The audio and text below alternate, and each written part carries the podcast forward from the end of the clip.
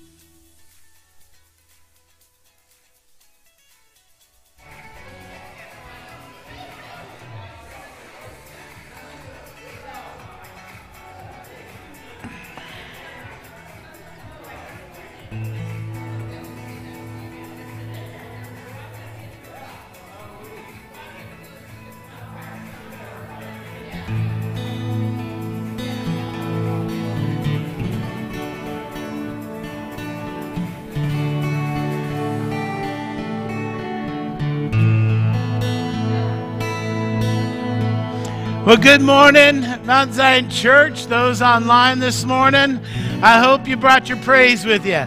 Come on, let's all stand to our feet this morning and give God the glory. Come on, church.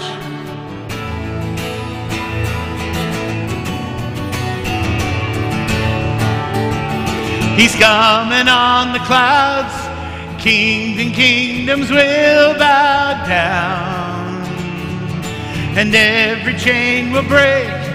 His broken hearts declare his praise. For who can stop the Lord Almighty? Our God is the lion, the lion of Judah. He's roaring with power and he's fighting battles, and every knee will bow before him.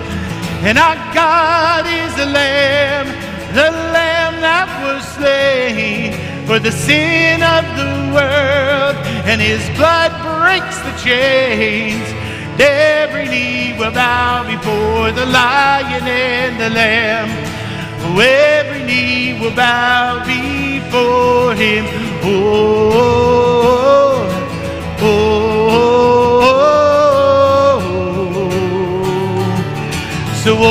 Open up the gates, make way before the King of Kings.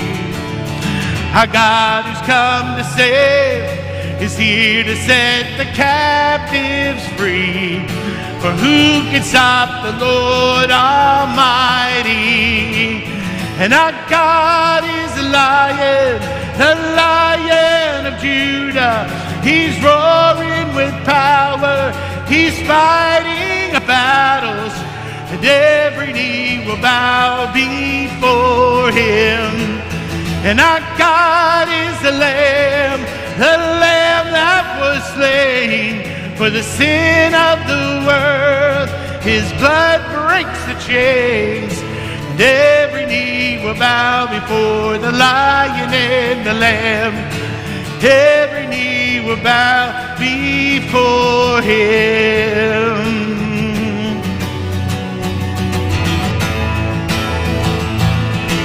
Who can stop the Lord Almighty? Who can stop the Lord Almighty? Who can stop the Lord Almighty? Who can stop the Lord Almighty? And who can stop the Lord Almighty? Who can stop the Lord?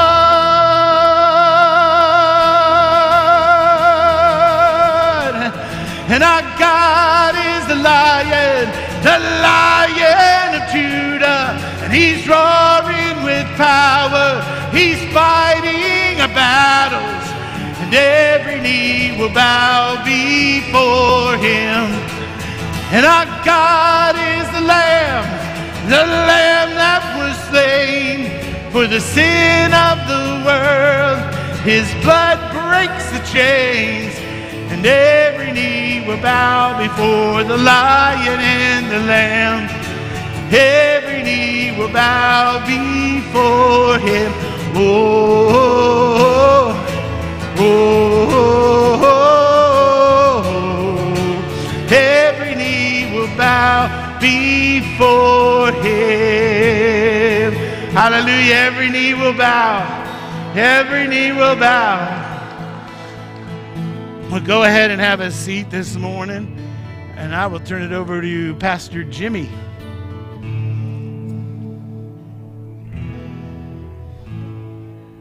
This is unmuted. Hmm?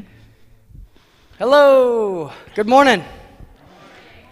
All right. Just a couple announcements this morning. Seems like fall's here. Getting getting cold. Getting cold. Uh, a couple things. We got a couple Bible studies going on in the church um, during the week and on Sunday mornings. The first one is the awe of God, and that's with Miss Jerry downstairs at 9 a.m. every Sunday morning. I encourage you to come to that. The second one is on Wednesday nights, and it's called Don't Give the Enemy a Seat at Your Table. Wednesday nights from 6 to 7:30. I encourage you that one. The promo gets me pumped up for that one. um, what else we got? Let's see. There's also Sandwich Sunday. Whoop, whoop. That's next Sunday, October 1st. Yeah, the 1st. What? Yeah, already, right? They come and go. You know what I was thinking earlier this morning? I was sitting down. And uh, it's kind of special that we get a sandwich Sunday. I think sometimes I take it for granted. Granted? Granted. Mm-hmm. Granted. No, not granted. Granted. Granted. Ha! I like words. no, but so, think about it. Us being like a smaller church, it works really good and it's fun. We get to have fellowship if we were like, let's say, 200 people, imagine trying to run a sandwich Sunday with 200 people if nobody brings anything. Oh, God. yeah, no. so, I mean. Don't, don't even speak I, that out. Don't yeah. even. I encourage you, come, show up, come to that. It's, it's a good time to get to know because five minutes is only so long for a meet and greet. You don't really, some of the best times I've had in this church is like when we do things out of church or we do things that's like a longer period where you can have full on conversations, you yeah. know? And it's like you get to know the church, you get to know people more than just like a hey, how you doing? How was your week? You know, something out of the ordinary. So I encourage you to come down to that, have some fun, have uh, soup and salads. That's the theme, and it's getting cold, so I'm excited for soups. What, oh, big one. Uh, it's October, so that means fall festivals are happening. And you know, we, uh, we've been lucky enough and fortunate to come beside Pine Grove Elementary and Pioneer Elementary to help them for their fall festivals. So the first one coming up is Friday the 13th. That's right around the corner, and that's Pine Grove's Harvest Carnival. So we, as you know, we typically provide bounce houses. This year we're going to have our bounce houses plus popcorn and cotton candy. So there's a lot, and we usually have an information table. We throw candy at kids. Uh, but it needs volunteers, is what I'm saying. So please, I encourage you, volunteer. It's a fun time. I, have never had a bad Pine Grove Elementary. I mean, there's a lot going on. I mean, they do a lot of fun skateboard games with plungers, and the kids are like, that's the funnest one. Uh, yeah, so I encourage you, um, sign up. We need volunteers. That's an early one, too. It's the events from 4 to 7. That's a Friday, 4 to 7. But that means for setup, we need to be set up by 4 o'clock. So I'm thinking if we can get here around anybody that can, I know people work, I know I work. So if you can get here by 2.30, if not, you know, that 3 o'clock, we need to gather stuff up pretty early here, and then we'll take it over there. Luckily, it's just I could spit and hit Pine Grove Elementary, so it's close. Um, just get there when you can. It's yeah. get there when you can get there. All right, uh, that's all we got. So if you guys want to stand, we can uh, meet and greet. For how long? 15 minutes. No! oh, ah, I carried the one. Five.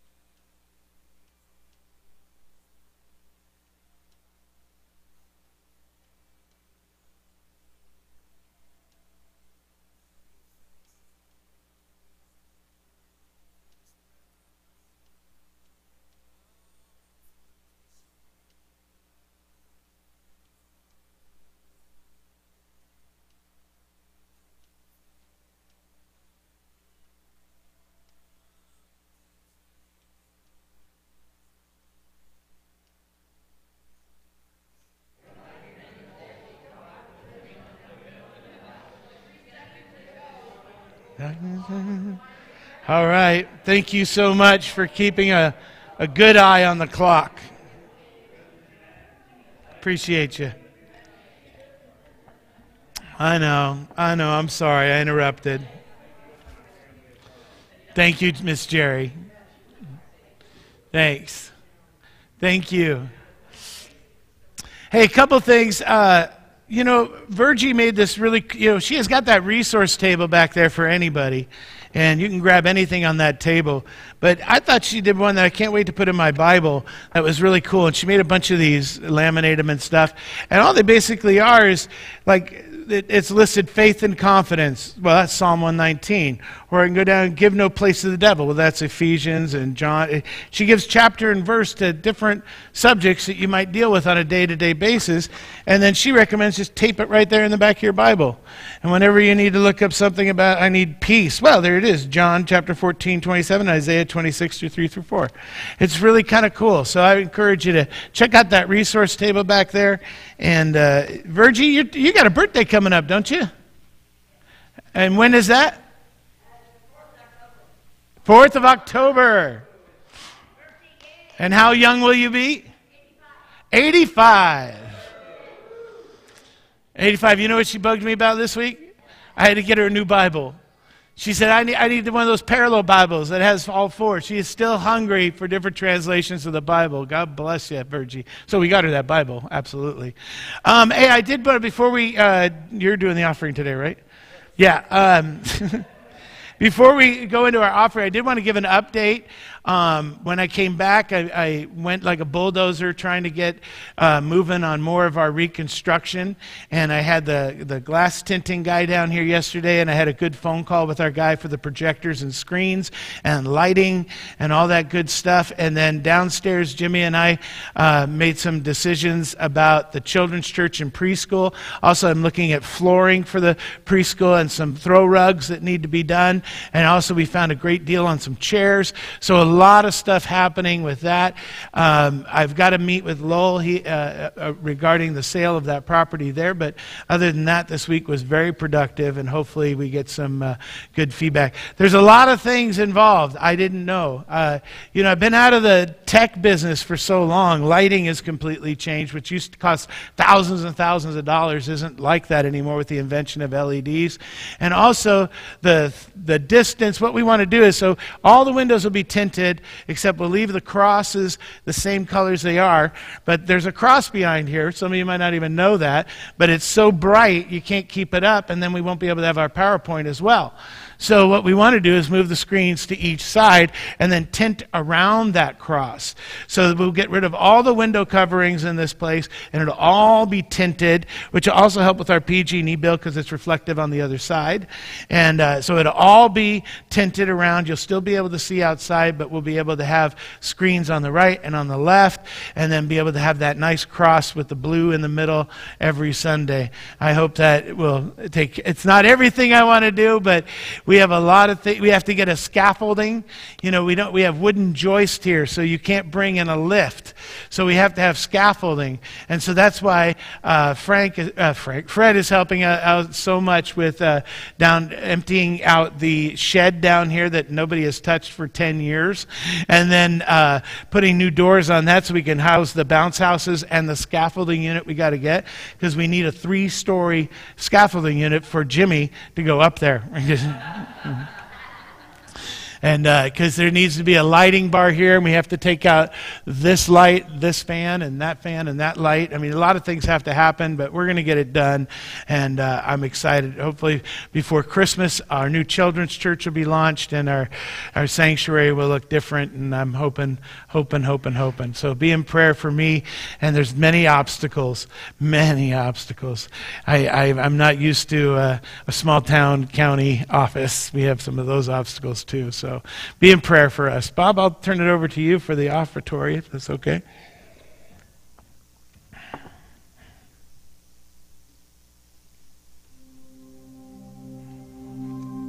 Morning. Lord, uh, we just, uh, Lord, just bless, bless the church, Lord God. Bless this church. Bless it financially. Bless the people inside. Bless it with health. Lord, and uh, even more, just give everybody an ample dose of your spirit, your joy, your peace, your wisdom, and uh, the confidence in knowing that uh, you are with us to the end of the days and that you're for us. Lord, give us that big confidence in that, Lord. We thank you for everything, Lord God, and again, uh, you know, put on people's hearts what they need to give. But Lord, I just pray, uh, feel on my heart just to pray to blessing for this church, Lord God. Give everybody here what they need today, Lord God. Fill them up. They came here for a reason. They came here to be closer to you. They came here to be closer to each other, Lord God. And uh, we know you deliver, Lord God. May people, as they leave this church today, Lord, uh, just leave better than when they came in and leave with much more of you and much more confidence in you and much more of your Holy Spirit burning inside of us. In Jesus' name I pray this prayer. Amen.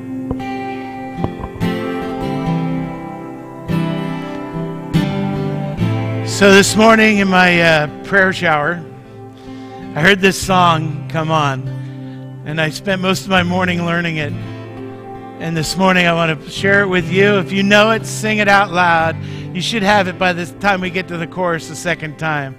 So why don't we stand to our feet and stand in God's love this morning?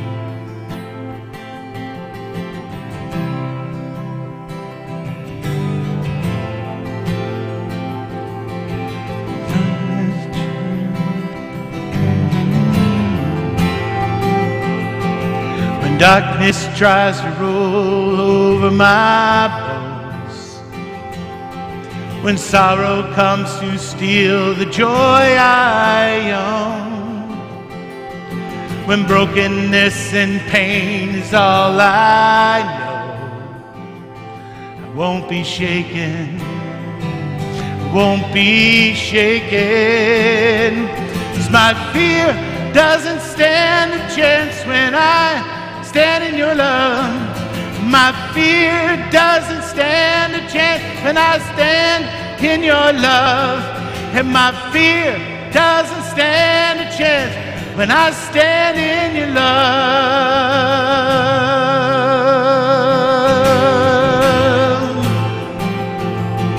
Shame no longer has a place to hide. I am not captive to the lies. I'm not afraid to leave my past behind. I won't be shaken. I won't be shaken. And my fear doesn't stand a chance when I stand in your love. No, my fear doesn't stand a chance when I stand in your love. No, my fear doesn't stand a chance when I stand in your love.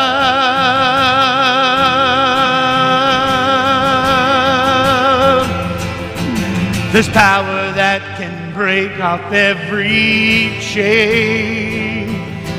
There's power that can empty out a grave. There's resurrection power that can save. There is power in your name, power in your name.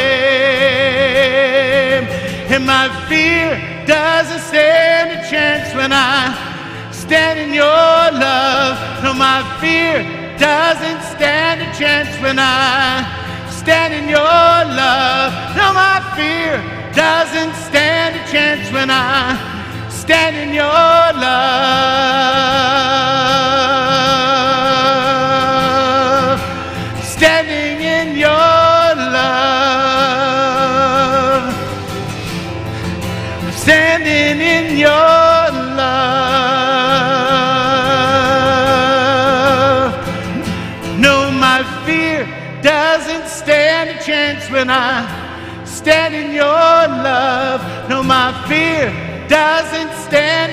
When I stand in your love.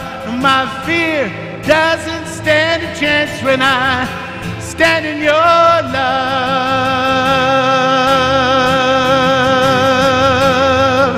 Standing in your love. stand in your love. Father, we stand in your love today, thanking you and praising you, Jesus.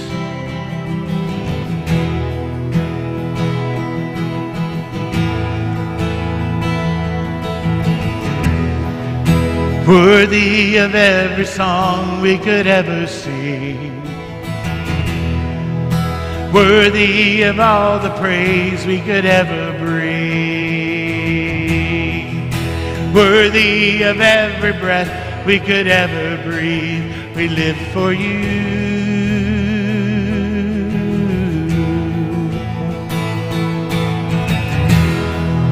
Jesus, the name above every other name.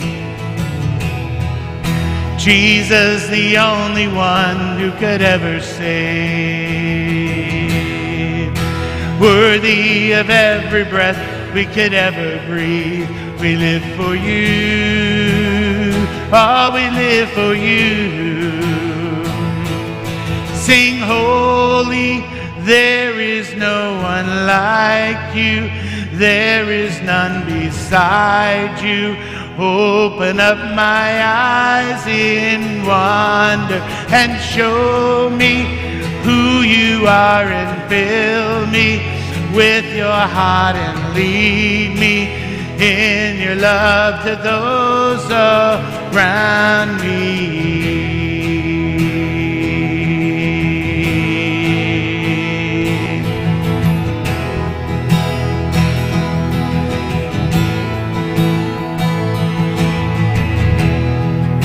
worthy of every song we could ever sing, worthy of all the praise we could ever sing, worthy of every breath we could ever breathe. We live for you.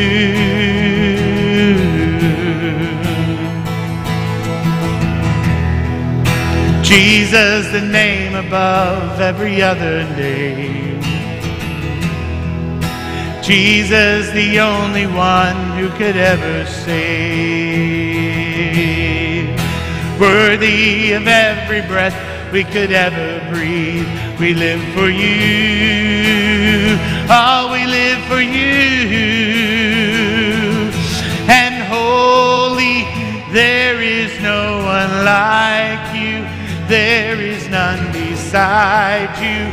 So open up my eyes in wonder and show me who you are and fill me with your heart and lead me in your love to those around me.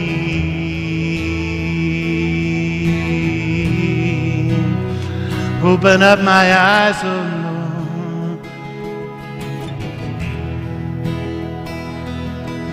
And I will build my life upon your love. It is a firm foundation. I will put my trust in you alone, and I will not be shaken. I will build my life upon your love.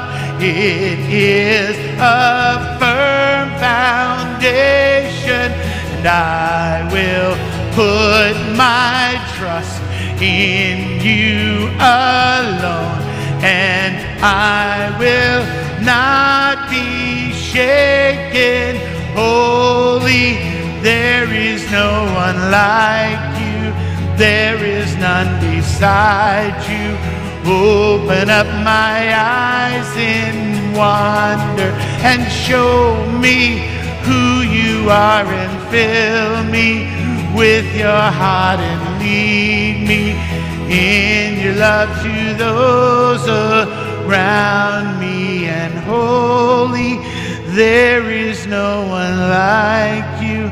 There is none beside you Open up my eyes in wonder and show me who you are and fill me with your heart and lead me in your love to those around me.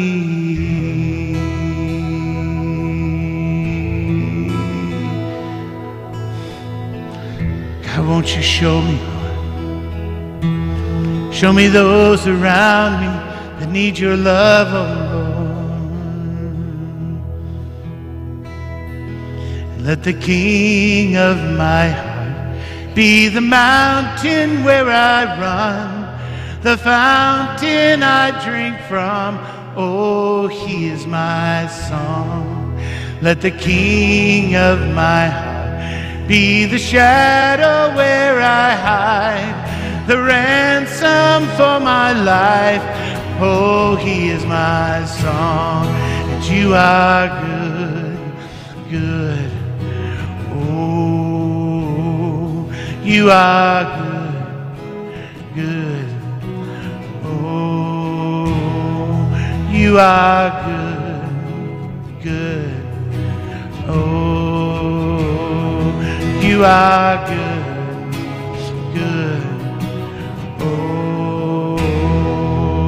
Let the King of my heart be the wind inside my sails, the anchor in the waves.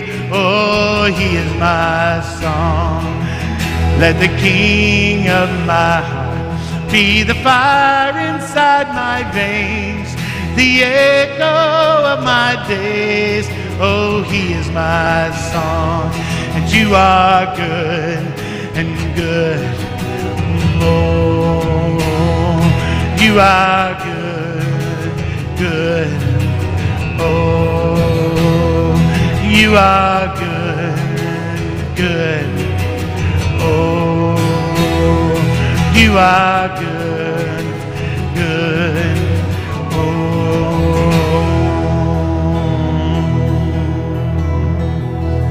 you're never gonna let, never gonna let me down. You're never gonna let, never gonna let me down. You're never gonna let, never gonna let me down. You're never gonna let, never gonna let me down. You're never gonna let, never gonna let me down. You're never gonna let, never gonna let me down. You're never gonna let, never gonna let me down. You're never gonna let, never gonna let me down. Cause you are good, good. Oh,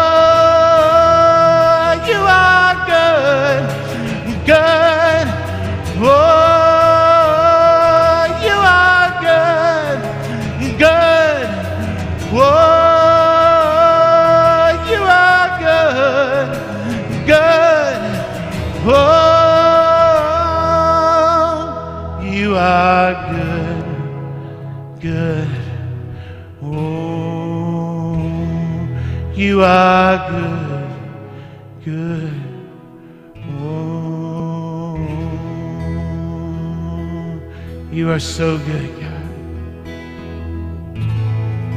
You are so good, God.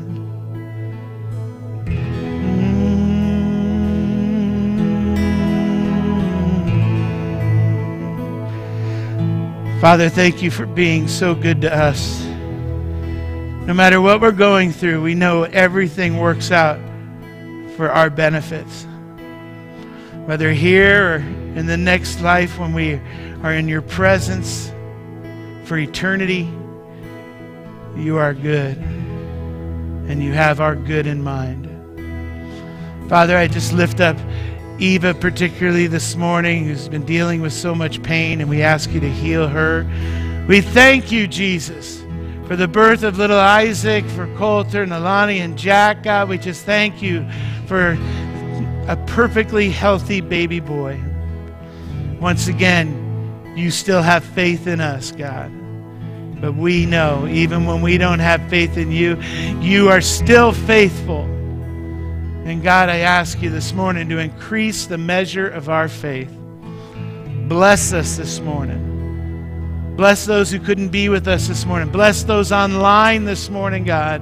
Give us ears to hear your word. And God, give us wisdom to change where we need to change. Open us up to you this morning, God, because you are good. You are good. You are good. Amen. Amen. Go ahead and have a seat this morning. I have. Uh, I feel like it's been forever since I've had the pulpit. I've, I don't think in over 27, 28 years I've ever gone this long without being in the pulpit, so I might be a little rusty today might be a little rusty, but I am fired up. I've, I've, been thinking about, I know I wasn't supposed to think about stuff on my vacation, mm, but I did. Um, and I wrote down something that when I was uh, staring off at the, the sea of people at the airport and nobody talking to each other, nobody looking around, everybody just heads down in their phones. And I thought, man, this, this is a tug of war there's a tug of war between the people in front of you and the people on your phone. It's a tug of war. And then I started thinking of all the tug of wars that I feel like I battle on a daily basis. Some of them are bigger than others. The tug of war between your, your faith and being at church, the tug of war between reading your Bible, the tug of war of Satan, the tug of war of family, the tug of war of your church family, the tug of war of culture versus our values, the tug of war between Republicans and Democrats, and the tug of war in the news media and the everyday person just trying to find out what's going on without somebody giving their opinion. I learned a long time ago as a preacher, part of my resume, there's pastor, shepherd, preacher is in there. And when it comes to preaching, nobody's really interested in your opinion. They're interested in God's word. And that's what I want to stick with this morning. So when I think of tug of wars, as we go into this series of tug of war, the tug of war, I thought, what is the first one? What was the very first tug of war that took place? The originator of the first tug of war, and it had to do with pride. Pride, the great destroyer. So try to get comfortable in whatever seat you're at here or ever seat you're there, but I guarantee you you're going to be a little uncomfortable today. And I pray God makes us all a little uncomfortable. When you're uncomfortable, you got to move into a different position. Amen? Amen. Amen. Amen. Pride is one. Let me, let me read a few notes I wrote on pride. And believe me, I edited this down. I edited this down. There was a lot about pride. Pride is one of the most destructive forces of the mind, the body, and heart on planet Earth. Since the beginning of time, pride has reared its ugly head and caused widespread dis- devastation and destruction. The most harmful thing about pride is what it will do to our relationship with God.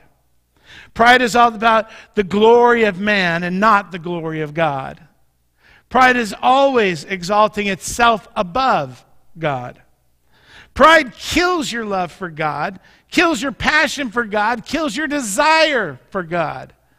Pride is behind every sin ever committed, every rebellion against God, everything in His Word. It's the every fall of every heart of every person from the love embraced from His Creator. Pride destroys it. Pride can grow and develop and set its roots, roots in the deep in our hearts to where it becomes so difficult to uproot from our lives it can almost seem impossible. So, only with the help of God can pride be destroyed and kicked out of our hearts. Pride is on the move and growing, especially in these last days. And it shouldn't surprise us. It surprised me how much the Bible talks about pride in the last days. And uh, you're kidding yourself if you don't think we are headed very closely to the, the, the time when Jesus takes us and his second coming. Amen? So 2 Timothy chapter 3. I'm going to read a lot of scripture today, so hold on to your Bibles tight. 2 Timothy chapter 3, a couple of verses here, 3 through 5. This is talking about the, when Christ returns. It says, But I know this. That, don't you love that? I could just see Paul. But I know this. I, there's a lot I don't know, but I know this. I always love that. So Paul's pretty certain here. I know this that in the last days perilous times will come.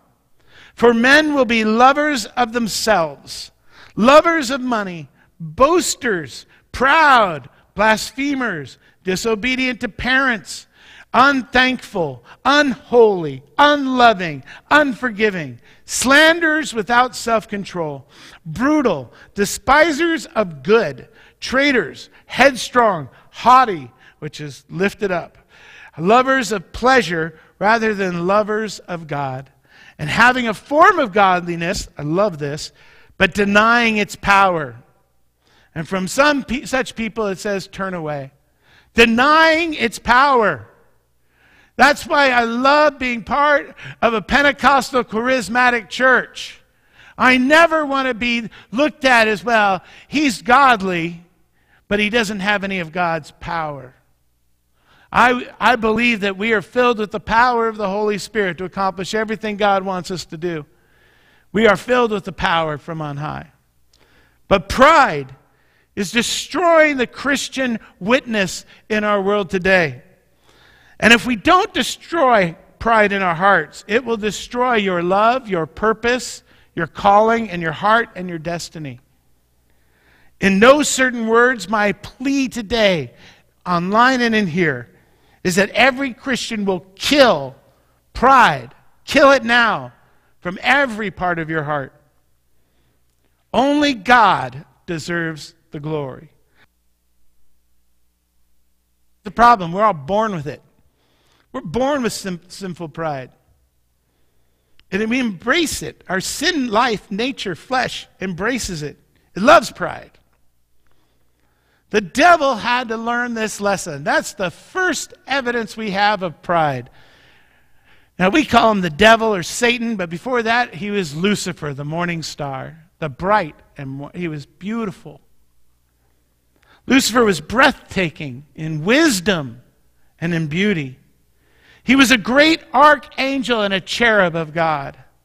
He was the first being to ever have pride, and it destroyed everything, and it caused an enormous fall in heaven that rocked the heavens and the earth. That's how bad the fall was. And really, it wasn't a fall. Can I just clarify? He didn't just go, whoops, I fell. No, God kicked him out and thrust him down violently, it says.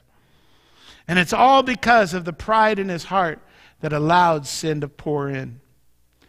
Now, we have a lot of scripture because there's a lot to be said about Lucifer.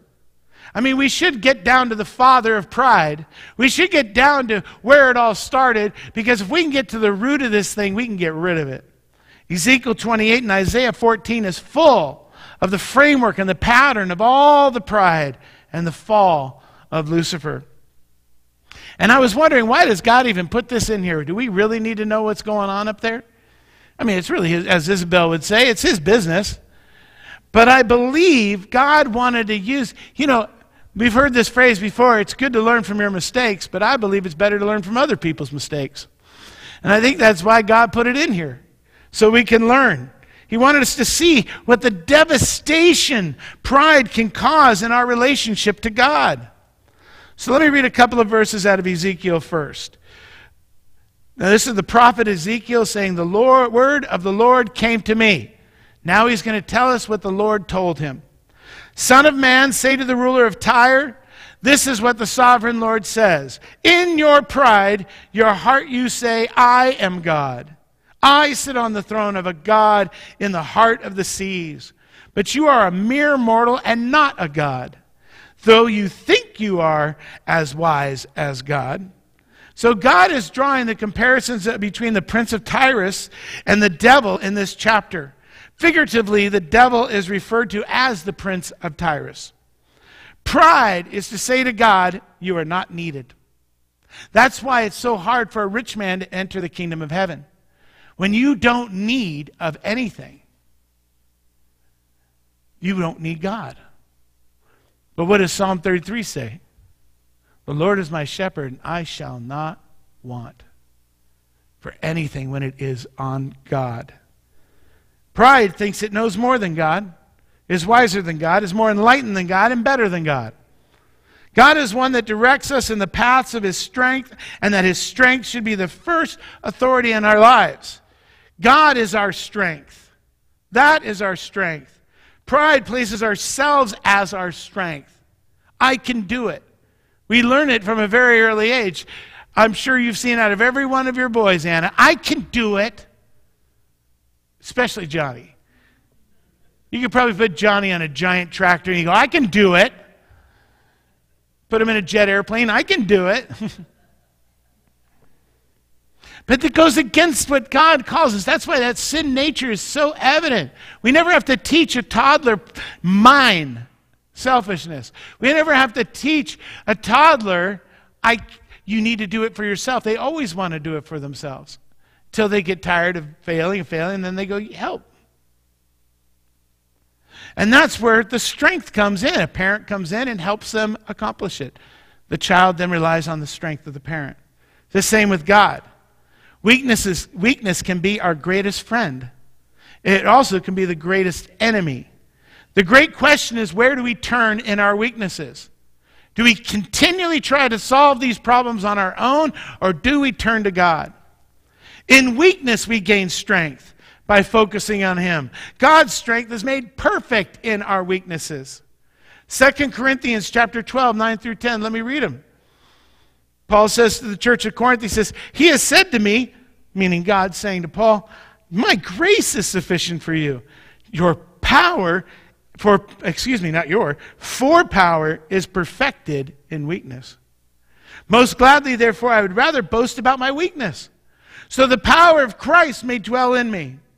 Therefore, I am content with weaknesses, with insults, with distresses, with persecutions, with difficulties for Christ's sake.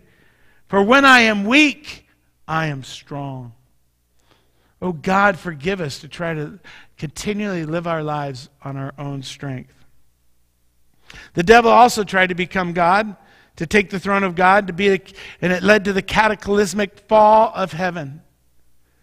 One of the names of God is Elohim. Elohim. It's one of the L's. There's a bunch of L's there. El Shaddai, a bunch of L's. But Elohim means God the Creator. And believe it or not, it's the first word of God in the Bible. Genesis 1 1. In the beginning, Elohim, God. And he created the heaven and earth in the beginning. Elohim is the only creator, only sustainer of life. And the devil in his pride thought he could be the great creator and sustainer of life. But the devil doesn't create anything or sustain any life, he is a counterfeit. Ezekiel is where we get the bulk of this fall. I can't read all of it for you, but let me read some sections in Ezekiel chapter 28, beginning in verse 1, where we have his pride trying to be the Elo, the Els, the Elohim, in the heart of Lucifer. Ezekiel chapter 28, beginning in verse 1 says, The word of the Lord came to me again, saying this Son of man, say to the prince of Tyre, Thus says the Lord God because your heart is lifted up and you say, I am God. I sit in the seat of gods, in the midst of the seas, yet you are a man and not a God. You are the seal of perfection, full of wisdom and perfect beauty. You were in Eden, the garden of God. Every precious stone was your covering the sardius, the topaz, the diamond, beryl, onyx, jasper, sapphire, turquoise, emerald with gold. Let me just stop there for a second. You know, he's trying to discover all the, all the spectrum of colors he's trying to describe and the beauty brighter than, than any gem and more beautiful. And I thought about this, and I believe the Lord spoke to me in this. I don't have any biblical backing on this, but I believe it's consistent with His Word. I believe when we get to heaven, that limit of the spectrum of colors we have on this earth is going to be expanded. I, I don't know how to comprehend it. I don't. But anytime God tries to communicate with us, you know he's got a communication problem because God is thinking God and we think man. So he's got to translate it into man, what he's thinking in God. And when I see all these coverings, these different colors and gems and beauty, I just think of the spectrum of light and the colors that we see. We see a beautiful rainbow and we can see all those colors, but oh my goodness, I think we're going to see a whole bigger spectrum when we get to heaven. I have no idea what that's going to look like. Then he says this. So I think he's, he's just trying to give us a description how beautiful the colors were within, within Lucifer. Then he says this in the second part of that verse 13 the workmanship of your timbers, timbrels, and pipes were prepared for you on the day you were created. So he was not only the lead, you know, core, uh, leading of the chorus of singing, directing, he was also the instruments were prepared for him. He's a, he did all the, he knew everything, made all the worship happen. It says that he was the anointed cherub in verse 14 who covers I established you. You were on the holy mountain of God. You walked back and forth in the midst of the fiery stones. You were perfect in your ways from the day you were created. Amazing. Lucifer was perfect till iniquity was found in you. Verse 16 By the abundance of your trading, you will become filled with violence within, and you sinned. Therefore, I cast you as a profane thing out of the mountain of God. And I destroyed you, O covering cherub, for the midst of fiery stones. Your heart was lifted up, or proud, because of your beauty. You corrupted your wisdom for the sake of your splendor. I cast you to the ground. I laid you before the kings that might gaze at you. Verse 18 You defiled your sanctuaries by the multitude of your iniquities. By the iniquity of your trading, therefore, I brought fire from your midst, and I devoured you. I turned you to ashes upon the earth in the sight of all who saw you, and who knew um, among the peoples all that astonished at you. You have become a whore, and shall be no more forever. Lucifer became the chief enemy of our Creator. He became cruel in every fiber of his being. And he wants to hurt the heart of God any way possible. When your neighbor's too big and you want to hurt him, you kick his dog. That's what Lucifer's trying to do now with us. Lucifer also vehemently attacks the truth of God's word because he knows if we get that truth and we hold on to that truth, he will be revealed. It's amazing that he became so selfish and so full of himself that he ruined his perfection before God. And how did that look? This is the last section we hear on in Isaiah chapter 14, verse 12. How you have fallen from heaven, O Lucifer, son of the morning. How you are cut down to the ground, you are weakened the nations. For you have said in your heart, here it is, the I wills. I will ascend into heaven. I will exalt my throne above the stars of God. I will also sit on the mount of congregation on the farthest sides of the north. I will ascend above the heights of the clouds. I will be like the Most High. Yet you shall be brought down to Sheol or hell, to the lowest depths of the pit. Lucifer, Lucifer means the shining one, the morning star, the light bearer, the day star. When he says he'll bring him down to Sheol, there have been lots of debates about what that is. Some believe it's a, a never ending fire that was burning heap of, of the dung and, the, and uh, you know, the waste of people. They would have a big fire. And some people believe it's an actual place, some people believe it's in the center of the earth. For me, as long as it's not in heaven, I'm good, right? I don't really care. The incredible knowledge of Lucifer, that's what amazes me. He's wisdom it was perfect, it says. His mercy, His love, His greatness. I, I just, it almost makes the fall incomprehensible. You were beautiful, you were smart, you had it all going. And I couldn't think of this. How could he betray him? How could Lucifer betray God? How could this beautiful light bearer be turned into darkness? How could the most beloved of God's creatures plot to destroy the loving Maker. Lucifer said, I will ascend, I will exalt, I will sit, I will be like. He thought he was just too good, too wise, too beautiful to play second fiddle to anyone. God needed to move over for Lucifer because he wanted to be worshiped, he wanted to be praised. And it's, a praise, it's amazing how pride will lift ourselves up. It will exalt ourselves above God and foolishly think we don't need God. Why did Lucifer revolt? Why would Lucifer defy and assert the rule of the omnipotent God creator? Why risk it all and go for something you cannot win? I thought about this. You know, even when a football game is happening, they study the they study the other team, find out their weaknesses and their strengths. They make those adjustments at halftime, and they make it happen.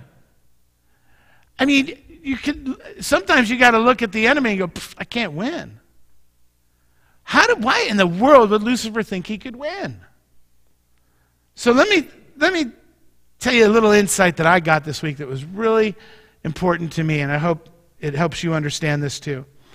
What helped me to realize that Lucifer could only come to the conclusion that God was his omnipotent creator by faith is the same as for us. The Bible associates the origins of the angels with the first week of creation. We see it in Isaiah 14 above, we just read. But this is, consistent with, this is consistent throughout the Bible. For instance, in Job, it says this in Job chapter 38. Then the Lord spoke to Job out of the storm. He said, Where were you when I laid the earth's foundation? Tell me if you understand. While the morning stars sang together and the angels shouted for joy. Picture Lucifer being created, being conscious sometime in the creation week. Somewhere in the cosmos, all he knows is that now he exists and now he is self aware. And there is also another being who claims to have created him out of the cosmos. But how does Lucifer know that this God's claim is true? Perhaps he alleged the Creator just popped into existence in the cosmos just maybe before Lucifer popped into existence. And because the Creator arrived maybe just a little earlier on the scene, so to speak, he was perhaps maybe more powerful, maybe more knowledgeable. But then again, maybe not. Lucifer could only accept God's word to him that he had created him. And that God himself was eternal and infinite. And in his pride, he chose to believe the fantasy that he birthed in his own mind. You might think that Lucifer would believe that both he and God and maybe the other angels just popped into existence. But this is the same basic idea of the greatest modern theologies today. Fundamentally, everyone, whether it's Lucifer, Stephen Hawking, you, me, we have to decide by faith is the universe self contained or was it brought forth and sustained by a creator? In other words, seeing is not believing. Lucifer would have seen and conversed with God, but he still would have to accept by faith that God created him. And you and I have to believe that too. We have to make that same choice, just like Lucifer did. Are we going to take God at his word? Is he our creator or is he not? Many people tell me if God would just appear to them, they would just appear to them, then I'll believe. But throughout the Bible, we see so many examples of where they saw and they heard God and it was never the issue.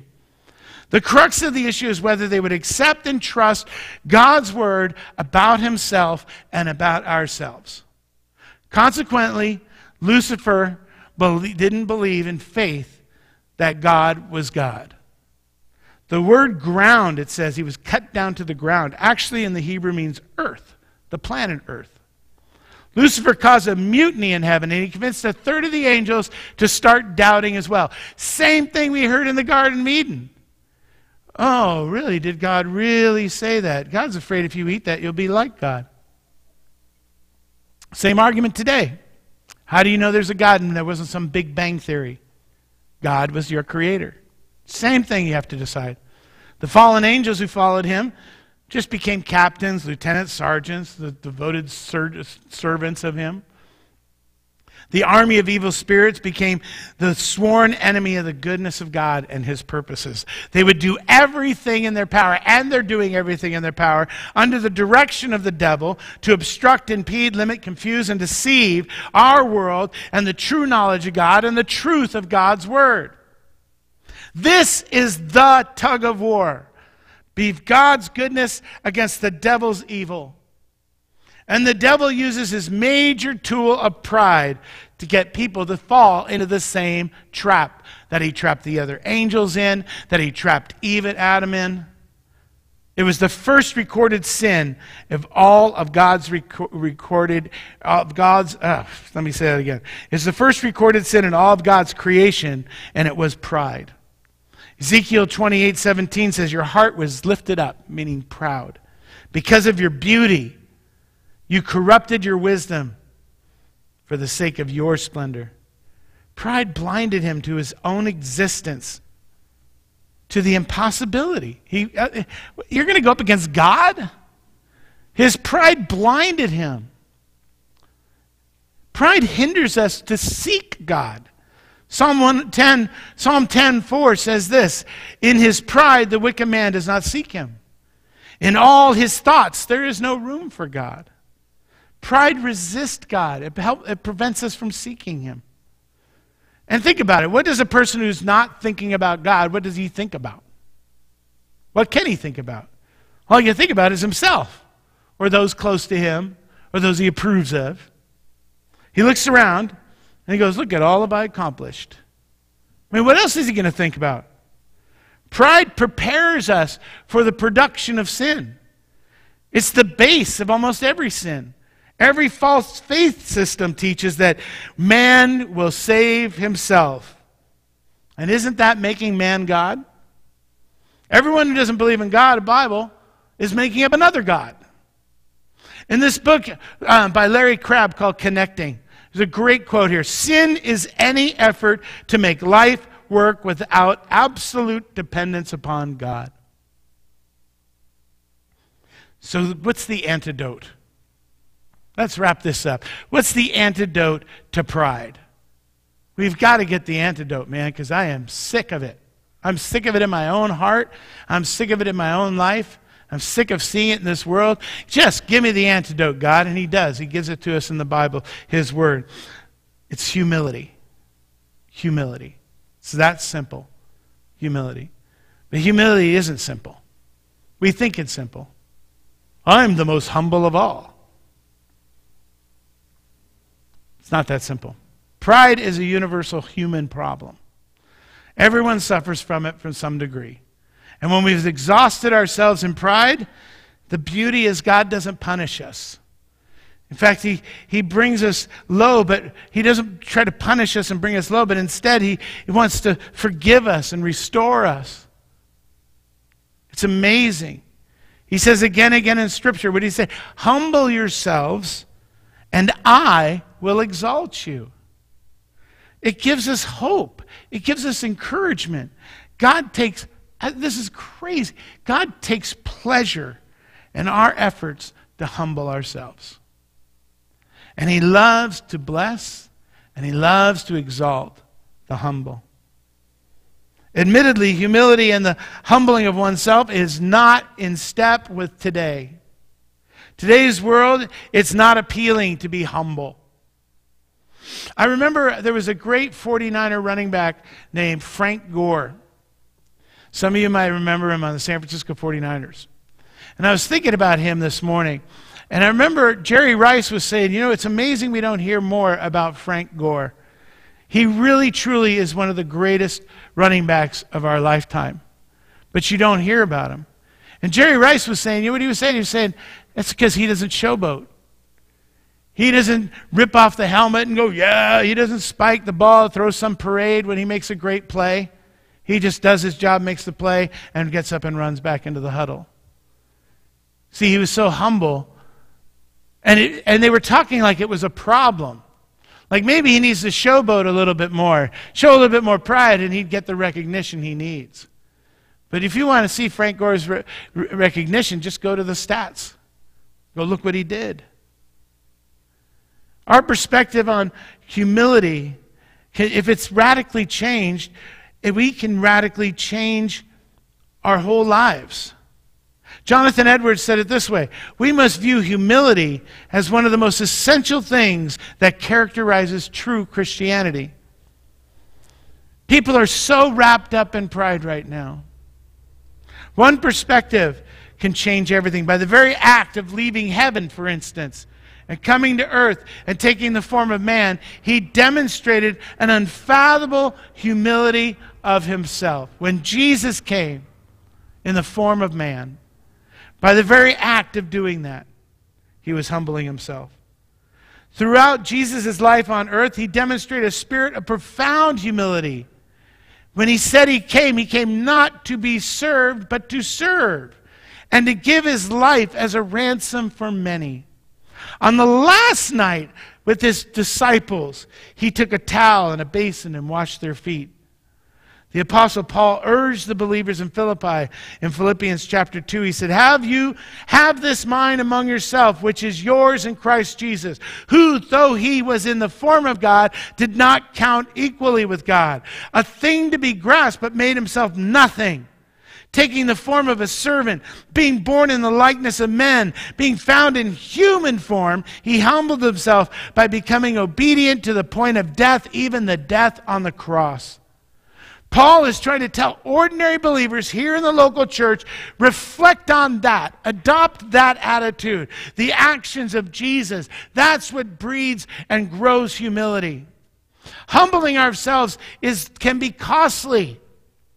It really can. It can be costly in the workplace, it can be costly in the community, or many other ways.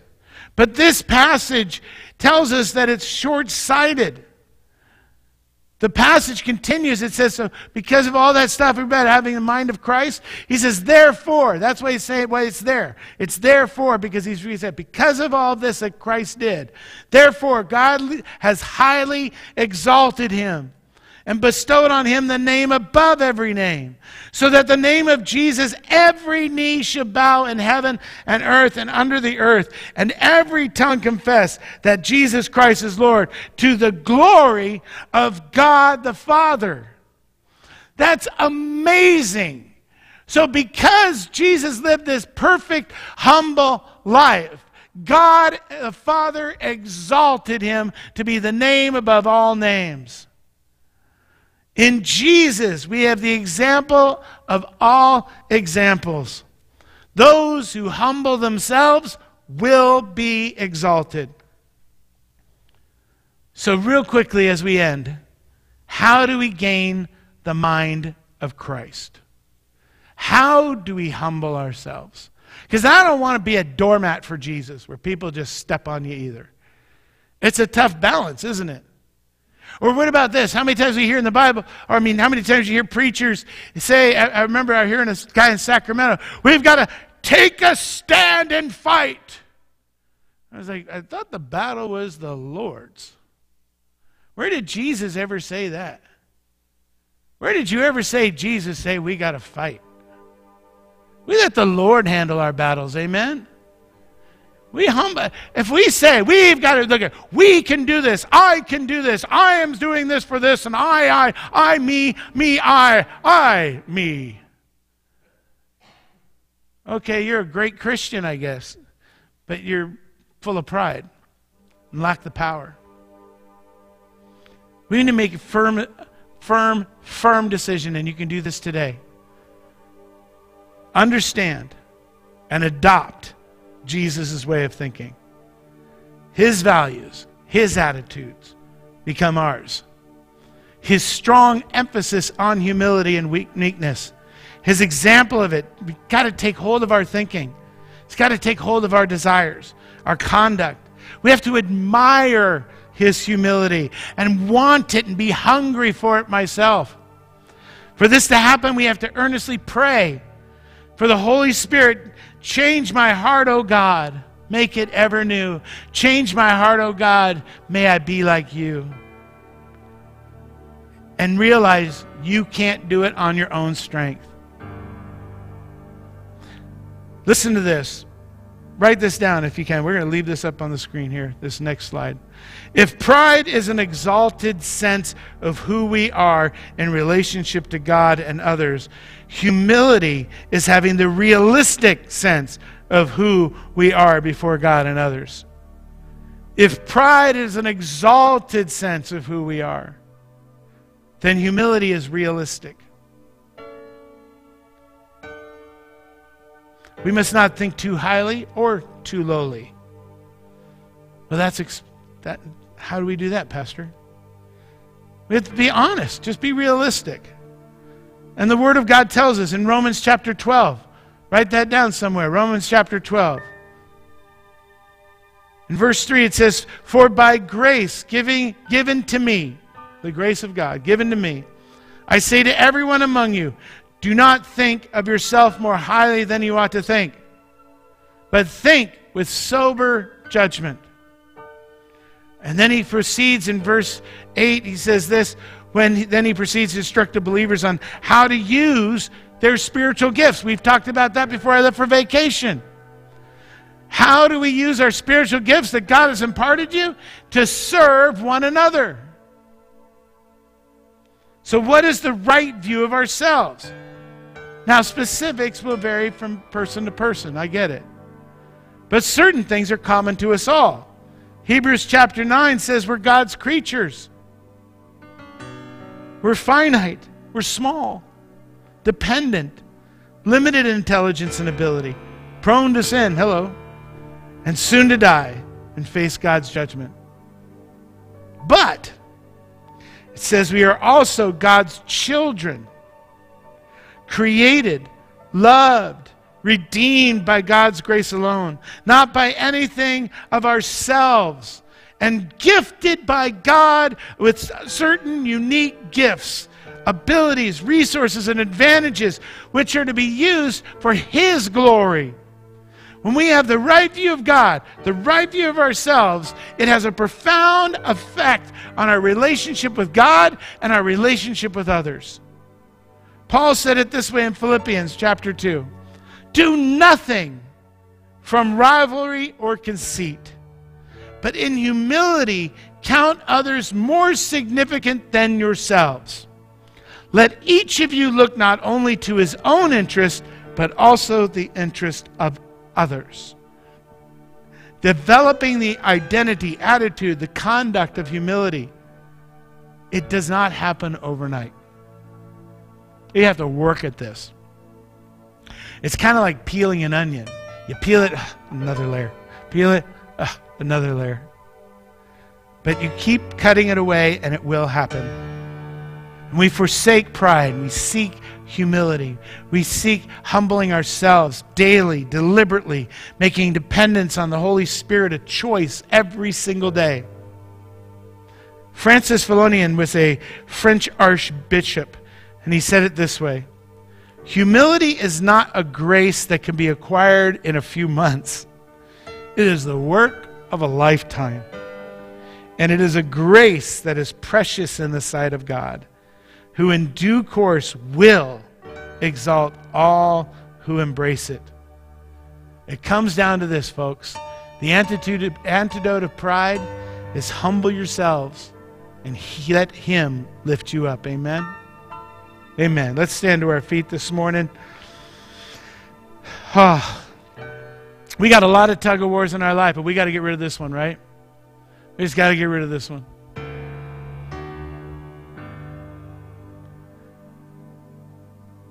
We have got to stop thinking that we can do anything on our own strength and start relying just on God and getting others centered. And we do that by being humble. Father, I just ask you to expose in each and every one of us, online and here today, God, those areas where pride has crept in. Those areas that we didn't realize we had planted that seed of pride a long time ago, and we have watered it with selfishness, and now we look at this big tree and it's overwhelming. Cut that tree down in the name of Jesus. Cut those areas of my life off. Let me have a realistic view of my utter dependence on you, Father. That I can do nothing without you. But your word says that I can do all things with the strength of God. So, Father, in our weakness, it is made perfect in your strength. Help us to rely on you more than we ever have and realize that position where you are God and we are not. Help us to increase our faith. That seeing is not always believing, but asking the Holy Spirit to reveal your truth, God, is real. And there are some people here today and online that have been doubting you for so long. You've come up with conditions. Um, well, I'll believe God if. I'll believe God when. And that pride has made yourself God in your own eyes. And it's the same sin that Lucifer had. God is God. God is our creator and our father. And when we surrender to that and repent of the way we're living, and we turn towards God and accept the free gift of grace, of salvation of Christ, uh, righteousness upon our sinful nature, we are set free from all that sin. And we can stand before our Father in heaven blameless, not because of anything we did, but because of Jesus Christ and what He did. Help us follow His example today and walk like Him in humility. Let us see people differently, God. See Him with see people with humble eyes, knowing that there by the grace of God goes I. And to help restore one another. Let us fight this tug of war with you, Father as our anchor that is immovable. Bless the remainder of our day today. Let us walk out encouraged that as we humble ourselves, you will lift us up. We ask you to do this in the mighty, powerful name of Jesus Christ our Father. Amen. Amen. Well, God bless you. Have a great, great rest of your day. Walk with Jesus. We'll see you Wednesday.